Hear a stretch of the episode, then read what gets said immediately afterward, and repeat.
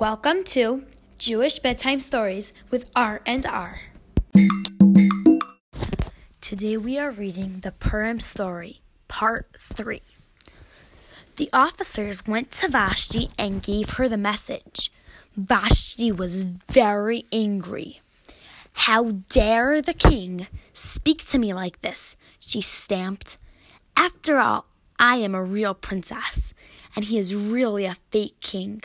Tell him I will not come, and I will not be spoken to in this matter. The officers went back to Achashverosh and told him what Vashti said.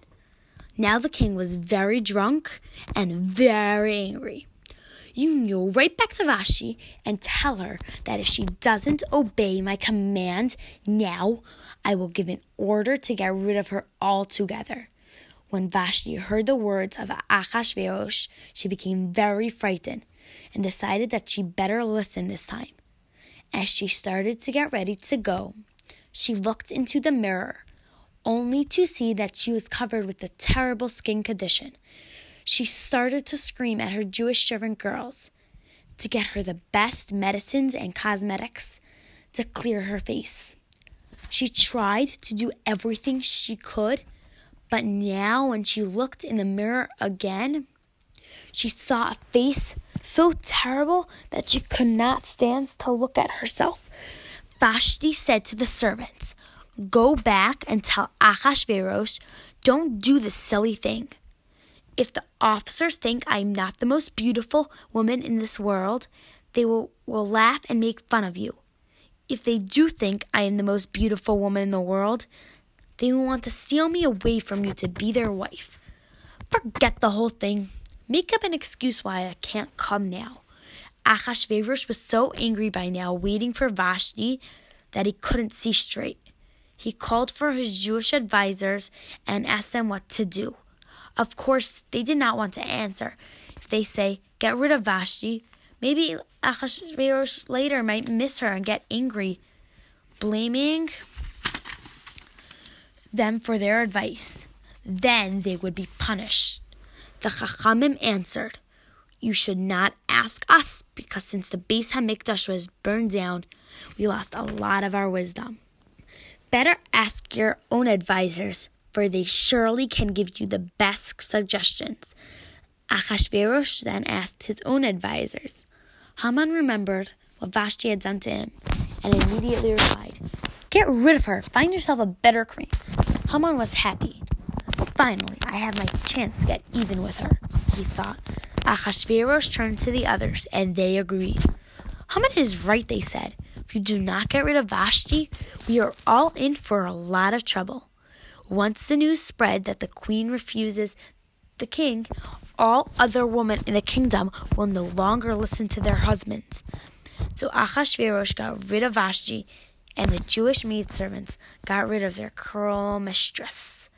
The next morning, when Achashverosh woke up, he called for Vashti, but of course she wasn't there. He started to look for her, but then he remembered what had he done. All he had left was her picture carved in the wall. And every time he looked at it, he became sadder. His servants realized that they better do something fast before Achashverosh gets so angry and starts punishing them for what he himself did. Sure enough, Achashverosh was very angry at his advisors and would talk to them no more. Now he listened to his young servants. They said to the king, Let us go out and gather all the most beautiful girls in every country and then you can choose the one you like best to the to be your new queen. Achashverosh liked this plan, and an order was given to gather all the beautiful girls to the palace of Achashverosh. Esther immediately hid in the house for four years, so no one would see her and she would not be taken. All the Goyish girls couldn't wait for the king's messengers to arrive.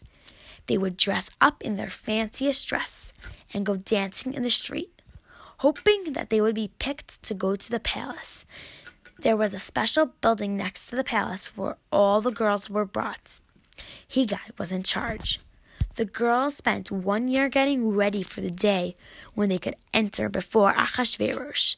They were busy with all their cosmetics and rubbing themselves with oils.